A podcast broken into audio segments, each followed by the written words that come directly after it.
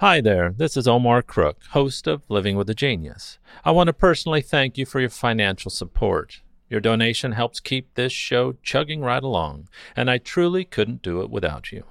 As always, thanks for listening. Be kind, do good work, and until next time. Here's Living with a Genius for December 28th, 2020. Today is the birthday of American comic book writer, editor, publisher, and film producer Stan Lee, born in 1922, New York City. In collaboration with several artists, Lee co created some of our most iconic superheroes and led the expansion of Marvel Comics from a small publishing house division to a large multimedia corporation.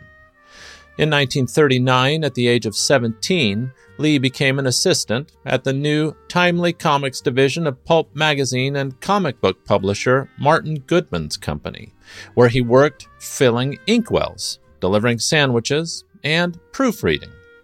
In May of 1941, Lee made his comic book debut as the text filler for Captain America Comics number 3 and quickly graduated to his first superhero co creation, The Destroyer, in Mystic Comics number 6 of 1941.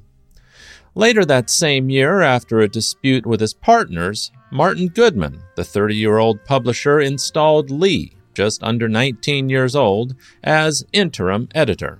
Lee's knack for the business led him to remain as the comic book division's editor in chief, as well as art director, until 1972, when he would succeed Goodman as publisher.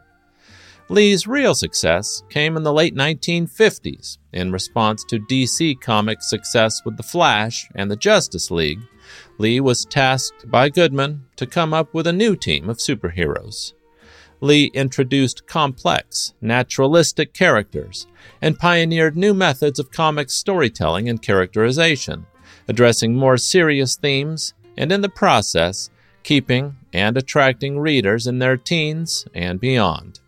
Stan Lee has created more than 368 characters, including Spider Man, the Hulk, X Men, Iron Man, Thor, and Doctor Strange.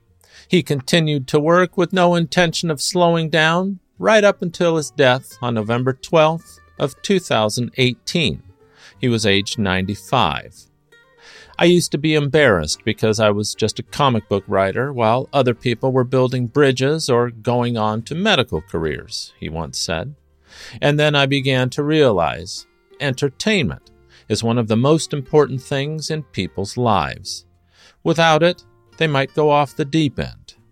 I feel that if you're able to entertain people, you're doing a good thing. Thanks for listening. Be kind, do good work and until next time.